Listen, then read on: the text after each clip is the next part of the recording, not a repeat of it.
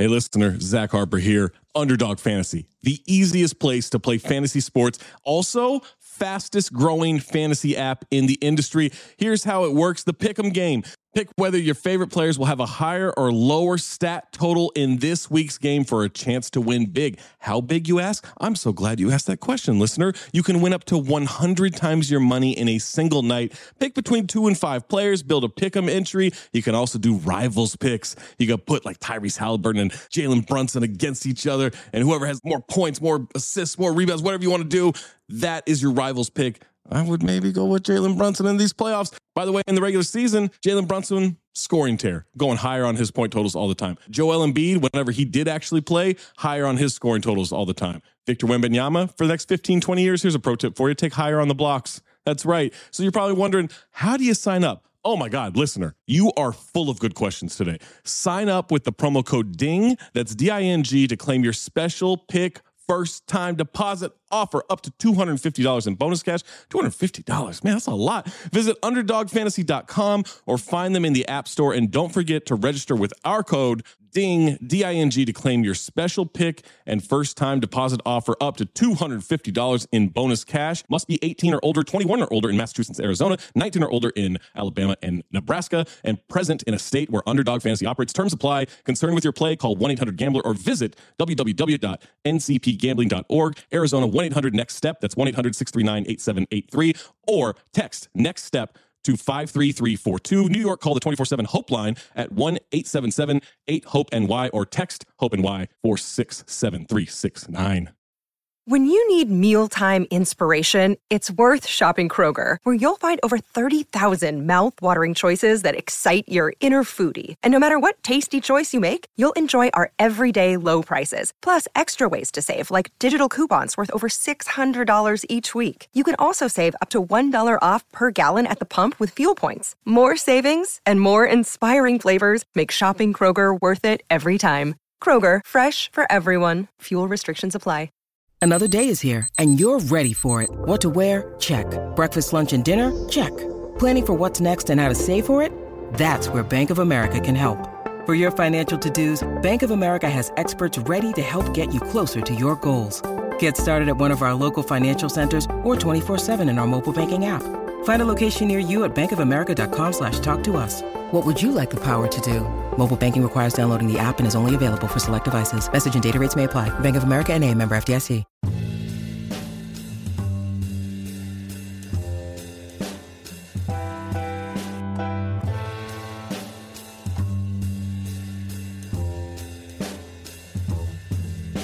Welcome back, ladies and gentlemen, to the latest edition of the Woke Bros. Of course, I'm your co-host, Big Waz, aka Wosny Lambre. Nando is vacationing on the coast of Spain. Um, he's gonna be gone for two weeks while he is jet setting in Europe. Uh, I think he's gonna stop in Ibiza. He's doing all kinds of jet setting, you know, uh impresario type of things. But we got a wonderful guest, man. Want to welcome back to the show my brother Bertrand Cooper. You've read him in the New York Times and Current Affairs. He's a former Woke Bros guest. Bert, welcome back to the show, brother. Waz, thank you, thank you for that intro. I feel I feel real special, but yeah, nah, man, I'm I'm really excited to talk to you because you know, I remember reading your joint in current affairs and, and just being blown away by like just the astute observation about how elites basically get to shape the dominant narrative of what's black culture um and and how annoying it can tend to be and how you know elites just flatten blackness and and how ridiculous it is. Um but currently man you recently had a, a fun a f- very fun exchange on twitter which is the main thrust of why i wanted to have you on today you had a very fun exchange on twitter with a guy named william sandy darity jr he's a professor is he a professor of economics at duke oh this could, I believe he's economics, although he operates heavily in sociology. He's really at that intersection. Okay, he's at the intersection of economics and sociology at Duke University. He's a big deal in, you know, black elite academic circles. I mean, once you're like a big deal at Duke and you're black, you're going to be a big deal in black academic circles. That's just how it goes. Like the bigger your title, the bigger you are. Um and you guys had a pretty cool exchange.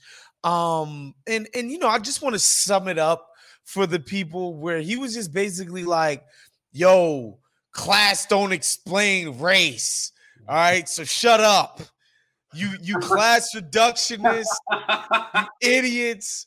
Class doesn't factor in race. It's a waste of our times. And plus, once you look at the racial wealth gap, you see that race is everything, Bert. Like race is the number one indicator of everything. Never mind that dudes like Darity get to even be professors at Duke University at all, right? Like, never mind that.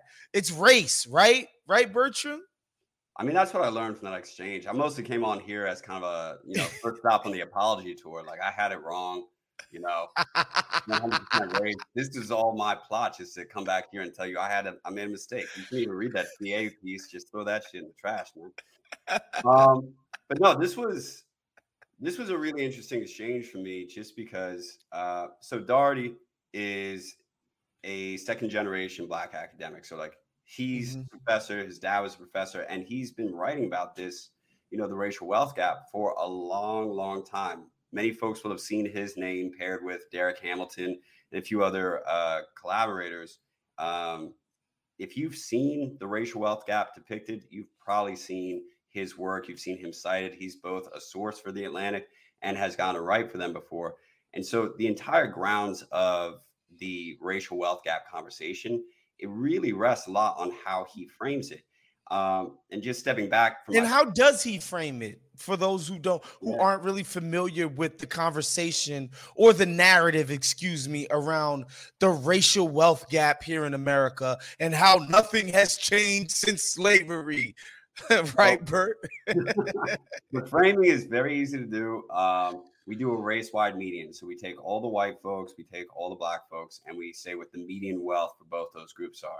And this changes depending on the year because obviously uh, how much people are making each year changes. But normally, what you get is you'll be told that the uh, median white wealth um, is around, say, 120,000, and the median black wealth is normally around 10,000 or so if we're going by these numbers right here.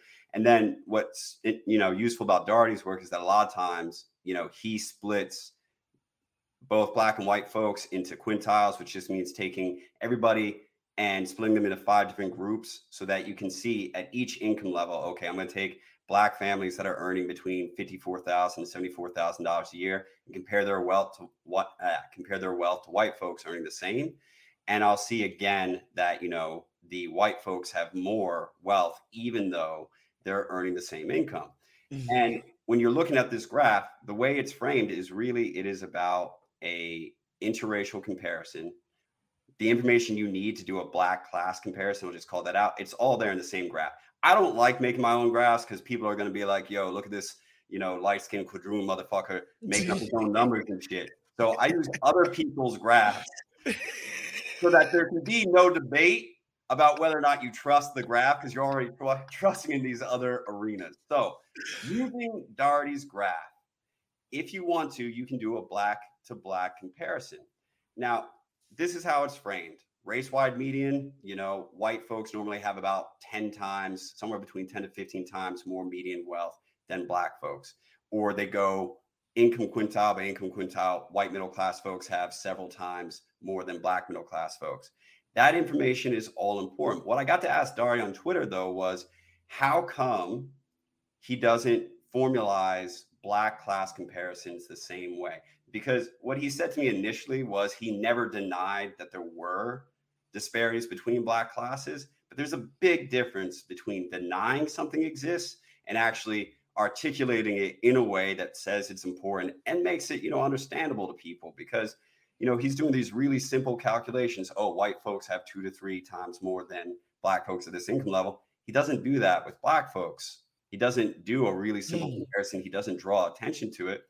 And when I asked him that, what he said to me is it would be uh, a misleading experiment to do to do that class comparison between black folks. And it's misleading specifically because the overall black wealth is so low it's kind of like what's the point of doing this black class comparison and we can dig into the why of that but that's really the story Well, and I do want to dig into the why because, like, you know, I, I've heard that uh, the, the, the, the basically people are just like people who are critics of this racial wealth gap analysis is like 10 more Oprahs and we're basically closing this damn gap.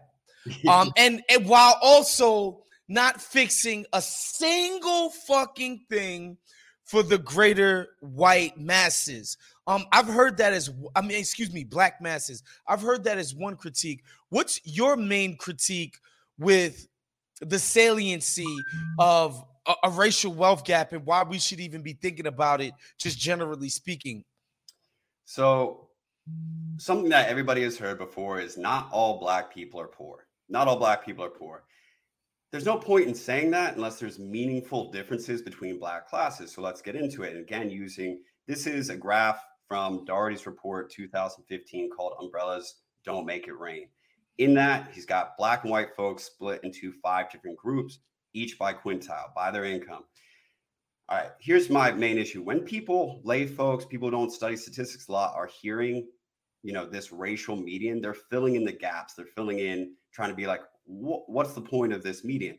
And they're assuming it's telling them something meaningful about the economic lives of most Black people. The issue hmm. is that a median just describes a middle of a range, and it gets less and less useful the wider that range. American income and wealth is a pretty wide range. So knowing the middle, the median of that tells you, you know, increasingly little about people living away from the middle. So you jump into quintile one. This is black folks who are bottom 20% of income earners. They're in poverty. In 2015, the race wide add up all the black folks. The median wealth there was $7,113. The median wealth for the bottom black 20% was a hundred bucks. So they mm. had 1.5% of the race wide median. The race wide median was 71 times what they had. You go up one more quintile. All right, this is going to be folks who are bottom of working class, bottom, you know, lower middle if you want, teetering on the edge of poverty, depending on their family size, they do count as federally poor.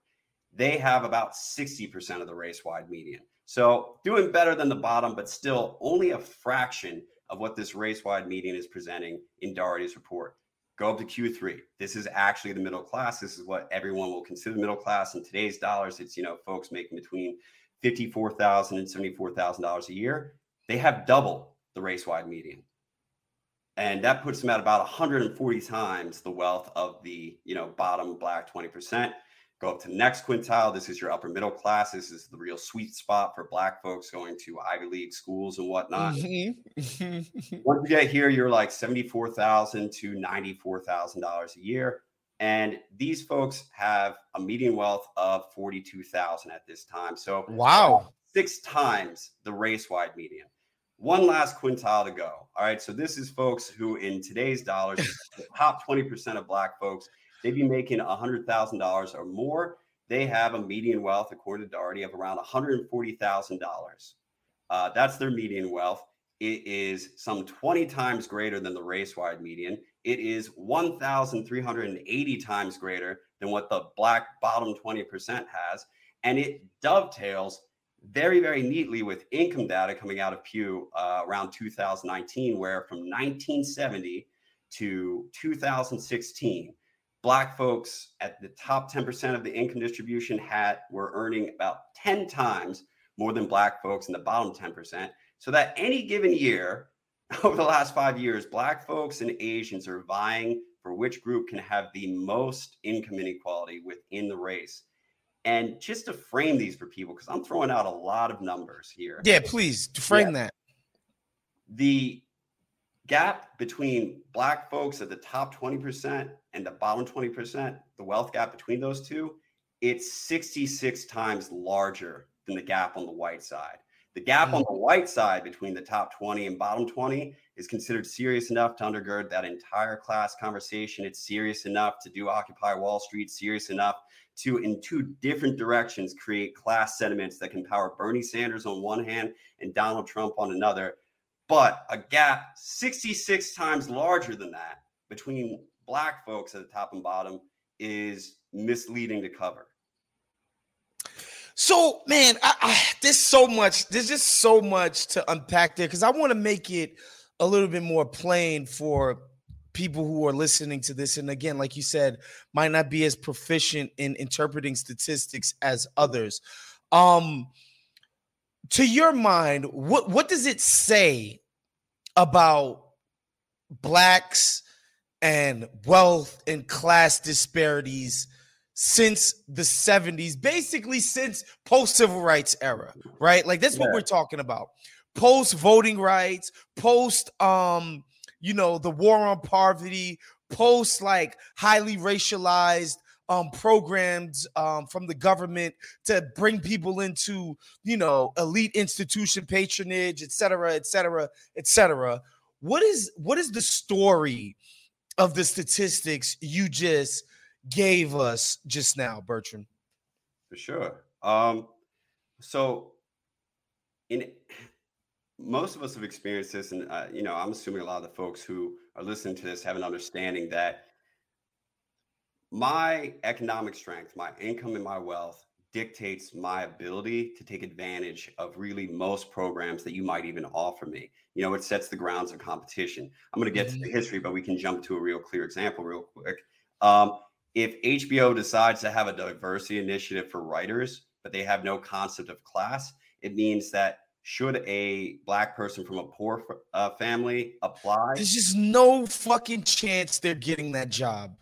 Pretty much. They have to just apply in a class blind program with somebody who mm. may hmm. have, again, over a thousand times more wealth than them. And that's going to play a factor in terms of, you know, whether they can take an unpaid uh, internship that's being billed as an initiative to build like more black folks in a program. But let's get into the history. Since we have been unwilling to deal with class at any of these points like we're not willing to articulate class all of this this whole history of programs being done for black folks they're almost always class blind or to a large degree they're class blind and you know somebody that i reference a lot is william julius wilson he wrote the declining significance of race his second book when work disappears was i think you'll appreciate this was part of the inspiration for the wire season two or season three wow um, he's also considered like really the father of urban sociology. Um, grew up poor and black. Uh, I want to say from Ohio, uh, could be PA. Anyway, he's writing between 1978 19 like 83. He's looking at black folks right after, um, you know, the passage of all this civil rights legislation, right on the other side of the civil rights era. And what he's finding is that when he goes into these poor black neighborhoods, over 70% of the black folks raised in this post civil rights era are still poor and they are the children of the poor families from before and he puts this theory that so essentially what happened is that all of these programs for racial uplift were designed specifically to get whatever black folks they could in the door and most of how this was done very often was through say like i'll, I'll give it's multi-factor but one is federal jobs. It's can you get a mm. job at the post office? Can you get a job, you know, working government, anything,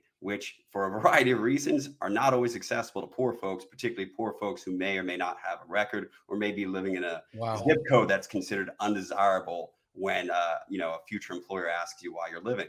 And this in a whole number of ways basically allows the, you know, all these packages for racial progress to be concentrated on the middle and upper class uh, William Julius Wilson calls attention to this. Nobody gives a shit. In the second edition of his book, he writes in the epilogue when he brought this information to all of his colleagues, they pretty much said, not too far off of what I got on Twitter. Um, with all black folks struggling, like why draw attention to this? It almost sounds like you're saying the black. But all black folks aren't struggling. Correct. That's true. I mean, a big, a big thing to include in this, and this is for you know poor folks of all color.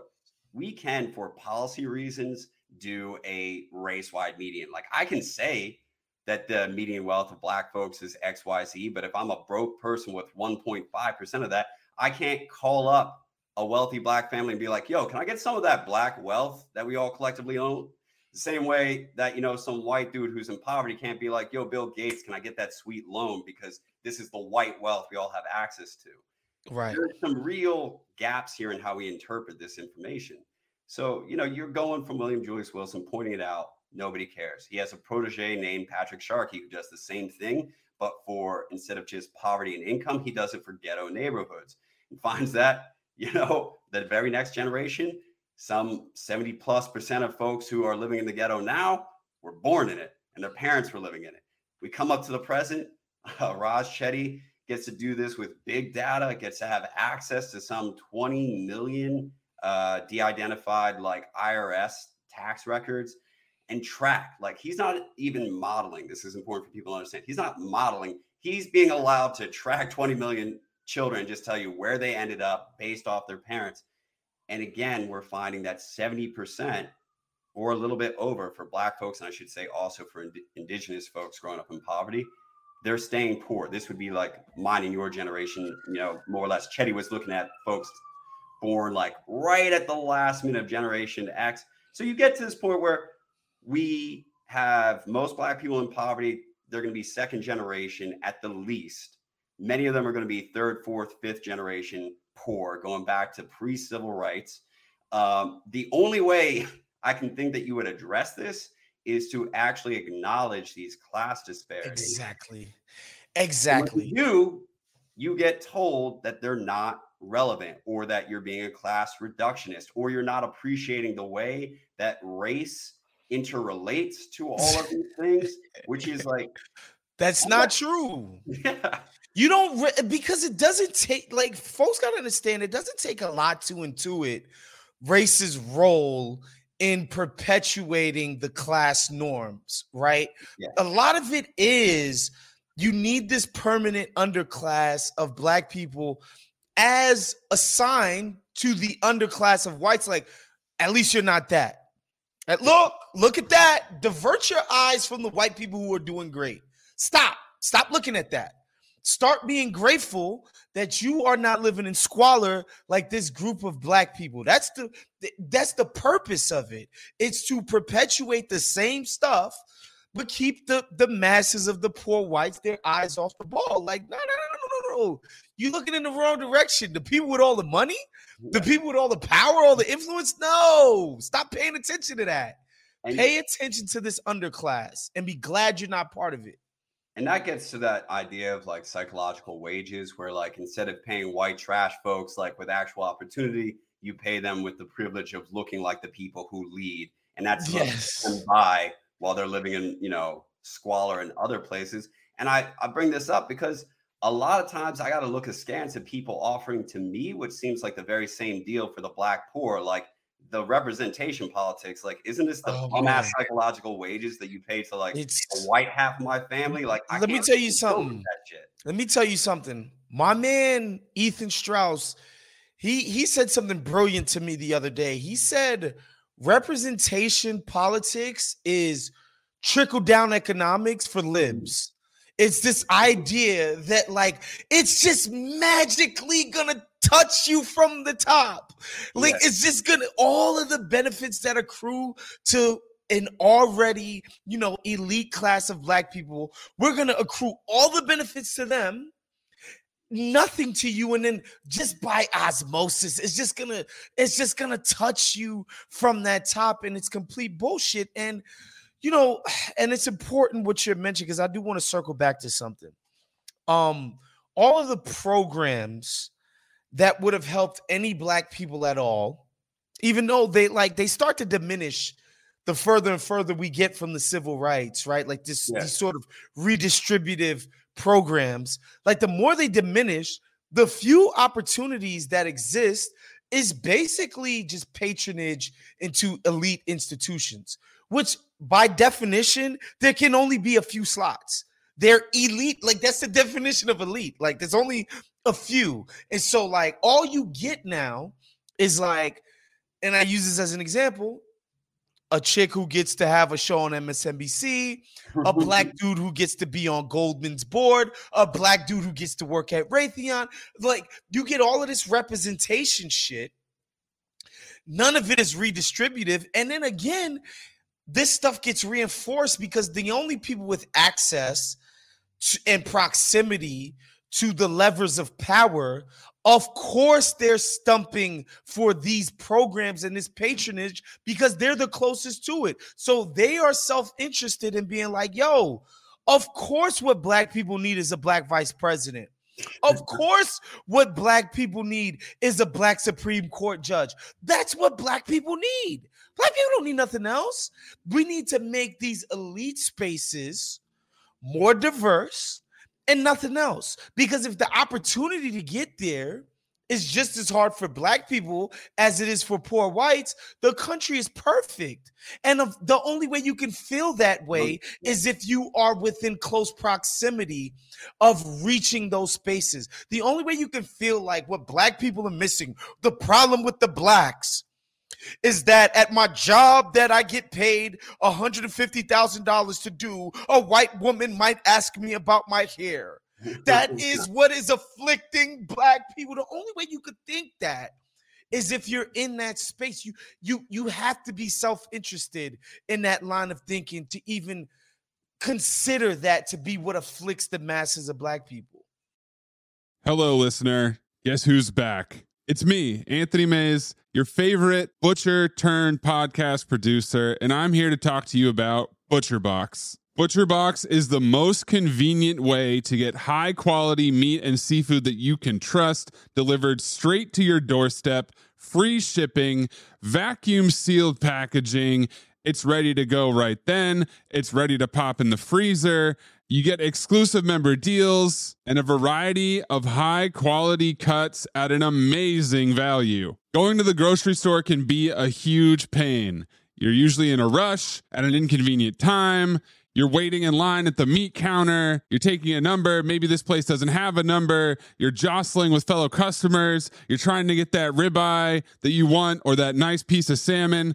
Maybe the butcher that you're dealing with has a bad attitude or something. I don't know. That was never me, I promise, but maybe it happens. ButcherBox takes all of that out of the picture. You are always prepared with meat and seafood in the freezer, and you're not going to find quality for this price anywhere else other than ButcherBox. So sign up at butcherbox.com slash dings, D-I-N-G-S, and get our special deal ButcherBox is offering our listeners a free for a year offer plus an additional $20 off. You can choose salmon, chicken breast, or steak tips free in every order for a year. Sign up today at butcherbox.com slash dings and use code DINGS, D-I-N-G-S to choose your free for a year offer plus get $20 off your first order.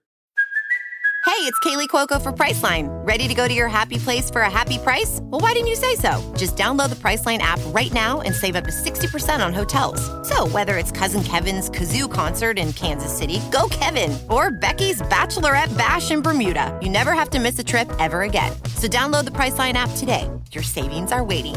Go to your happy place for a happy price. Go to your happy price, Priceline and you know, off your points, a lot goes into making those sort of uh, calculations like possible. Like, even though I have this, you know, I honestly didn't know that Darity was going to jump in like that. I certainly didn't know that that was going to be his response to me asking that question.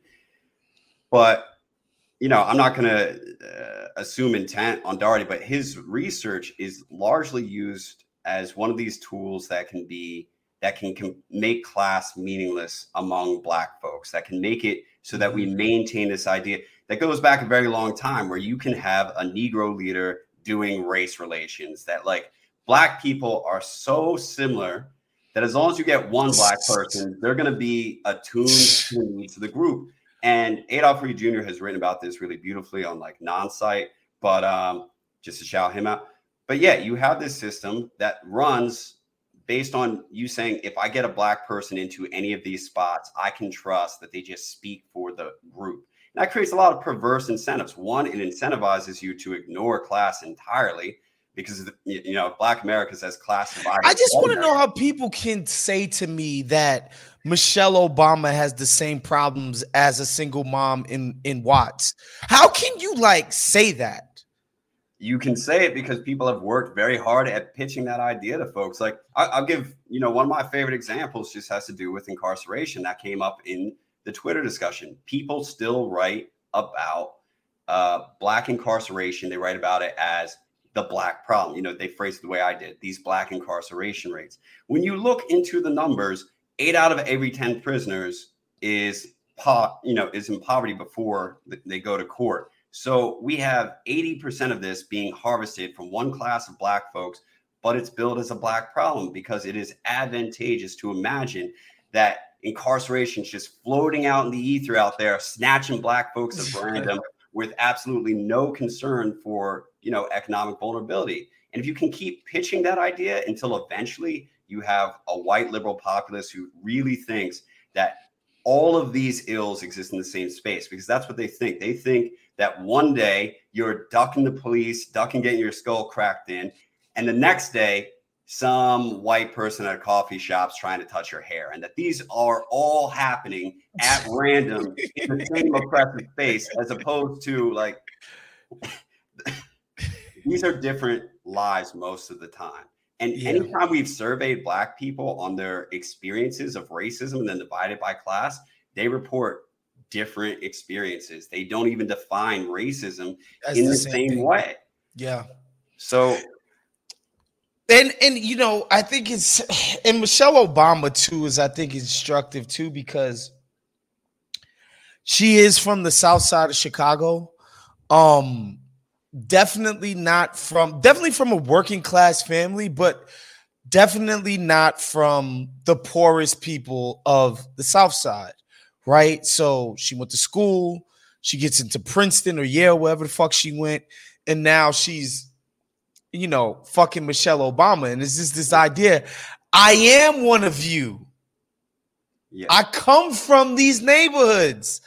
I'm from the South Side, even though my experience is not that of, you know, somebody with a heroin addict pops and a, a, a, mother who couldn't keep a job. That wasn't really my experience, but I'm from these neighborhoods. I'm black.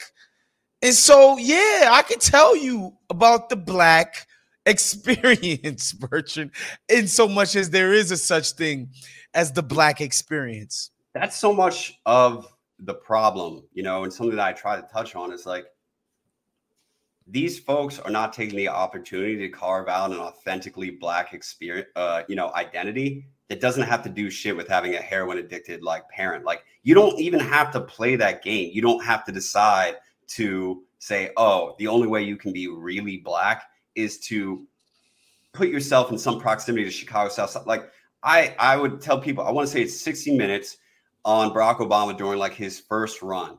And at that time, and this will be a shock to people who are like, you know, younger, who are like full on Gen Z, but people used to ask questions about class and background really explicitly. So at one point, the interviewer was just like, What do you have to say? And he's talking to Obama uh, to people who don't think you're black enough. And when they cut from that question to actually having Obama answer it, they make sure he's in like an SUV, that you got the South Side, like brown brick projects in the background.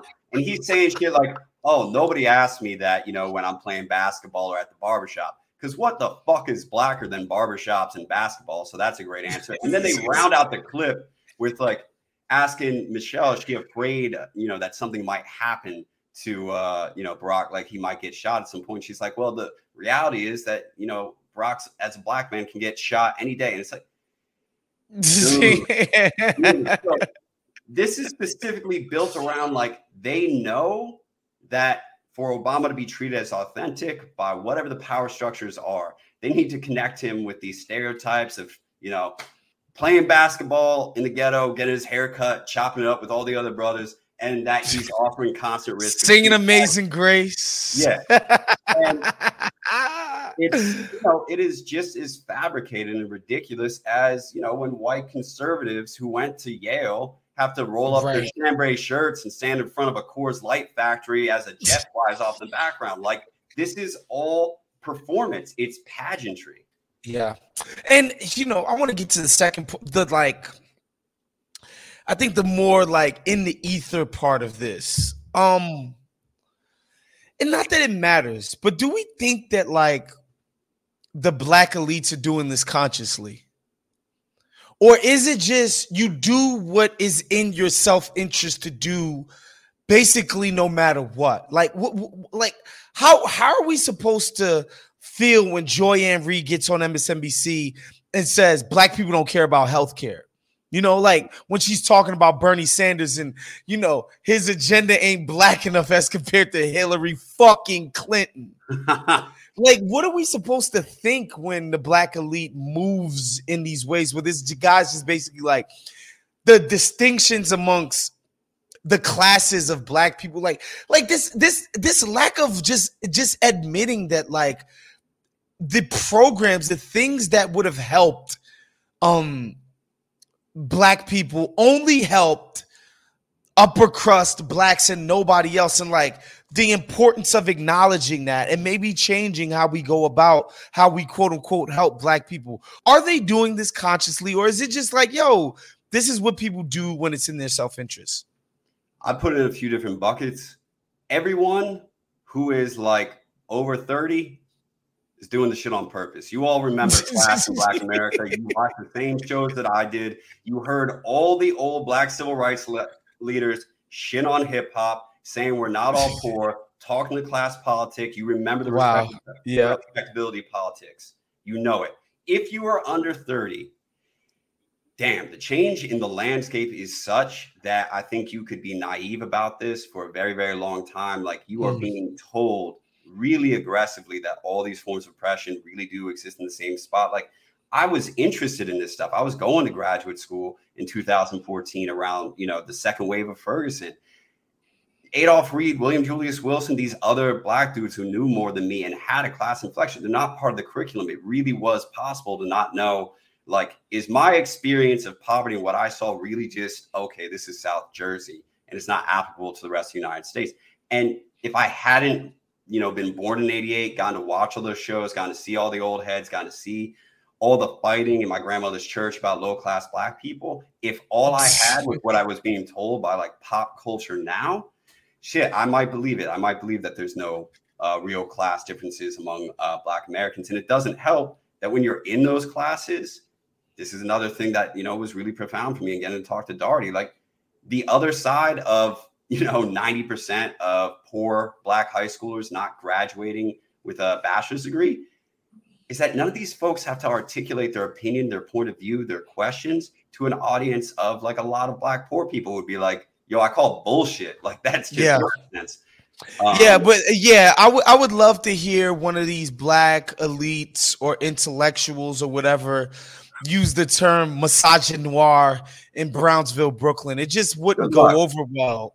it just wouldn't go over well. and you know the thing is like I, I would implore the audience like just start google searching like surveys of black opinion so that you can see what the black population th- and there's times on this whole misogynoir thing like it's just relevant to me right right now it's like i'm not always happy with the poor black response on these issues like there's many times No, of course not. We, we Um, got, they, they got to do a little bit better at, Yeah. at some of their conservatism for sure.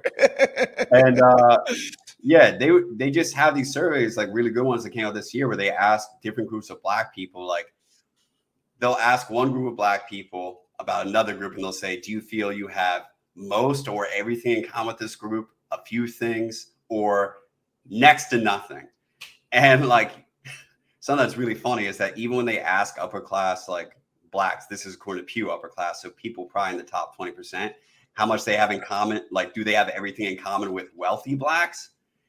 And like most of them say no. So I don't know who they think the wealthy blacks are. the upper class black people don't think it's them. I love that. I love that. They they think they have in common with I'm always on the brink of being pulled over in my car. Yo, I had this conversation with my buddy who lives in my neighborhood here in the valley. Okay. And I asked him, I was like, You've been in LA for a year and a half. Um, how many times have you been pulled over? And he's like, Never. he's he's at a car the whole time. Um, he's at a nice car. He drives a Lexus. I'm like, yo, how many times have you been pulled over? He's like, nah, never. And but he used to live in Bed-Stuy, Brooklyn, which is like it's one of those weird places where um, you know, there are gentrifying as blacks, which is what he was, plus the indigenous population of some cats that are living in Section 8. You know, you live across the street from basically a halfway house type of situation, right across the street from a condo, from a condominium. And so he was like, yo, at least two times a year I would get pulled over by the cops in Bed-Stuy. Like I'm just looking for parking in my own neighborhood and like two times a year. But again, where is he living at? Exactly. You know, the second you get to a spot where you're living at blacks who are all affluent, yeah. gone. it's uh, fucking uh, gone. uh, Tony Armour, you know, nigga theory has talked about this. He's talked about living in Black Beverly Hills in the way that his neighbors talk about his kids having friends out of like Watts neighborhoods and stuff like that. Like the classism is real. And I something that I, I try to be honest about, or at least in the writings that I'm doing, is like I was in poverty. I was in poverty until I was 26. And you know, these class terms, like I use them because they're a language that can frame it, but I'm gonna switch from that for a second. Um, I was living on less than twenty thousand dollars a year most years uh, up until I was 26, and then I got to have this massive jump to the middle class, basically doubling what I was making. If you know the value of a dollar, the difference between like living on 26 and living on like 55 uh, thousand, it's massive. And then over the last few years, I've gotten to keep moving up in um, like an ed tech space. So that the last two years, I just, and this is in part because I don't have children, uh, but I'm in that top 20% uh, now where like I've crossed over into the six figures. There is nothing in my life at all that has any resemblance to being a bottom 20. Not a goddamn thing. Fucking nothing. It's I and listen, I came into this with like an open mind. Like I've always loved like the artsy independent films that are talking about existential angst. And I watched these from like a unit perspective in my teens. Like I thought, okay, maybe if your life is good enough, long enough, you adjust and you start feeling, you know, suffering as acutely as these uh, middle and upper class characters. And it just didn't happen for me. And I've been here for like eight years. And like most days, like nothing happens. Like I'm now on the side where only acts of God can harm me. Like somebody gets cancer or I get it or like I get hit by a car. But other than that, there's no resemblance here. And I wonder if like people, I feel like if you've had that experience, if you've really had that, a lot of shit just doesn't make sense to you. Uh, you know, like how people forget about class. Other shit does make sense to you. I mean, and I'll say this is just my opinion, and it might be like very diverse among other people on the left. But like whenever people are like, I don't understand why the American middle class isn't more interested, you know, in doing X, Y, or Z. And it's like, have you been here, bro? It is like this shit. Like it is so easy to just be distracted by how nice everything is if you make it to some money in America. Like I understand why. uh I why these folks it. are so oblivious. Yeah. yeah. I don't support it, but it's easy to be oblivious when shit's like going this well for you. Like to your point, your friend moving. I'm from like South Jersey in a place that's like in bottom of the hill, landfill, boys' home, county jail, uh, and you know projects. I must have been pulled over like 17 times the first time I got like my parking. I've had my car searched. I've been pulled out of that motherfucker. I moved wow. to Van Nuys, California, which is a sleepy little suburb. I haven't had a registered car in three years. Haven't been stopped once.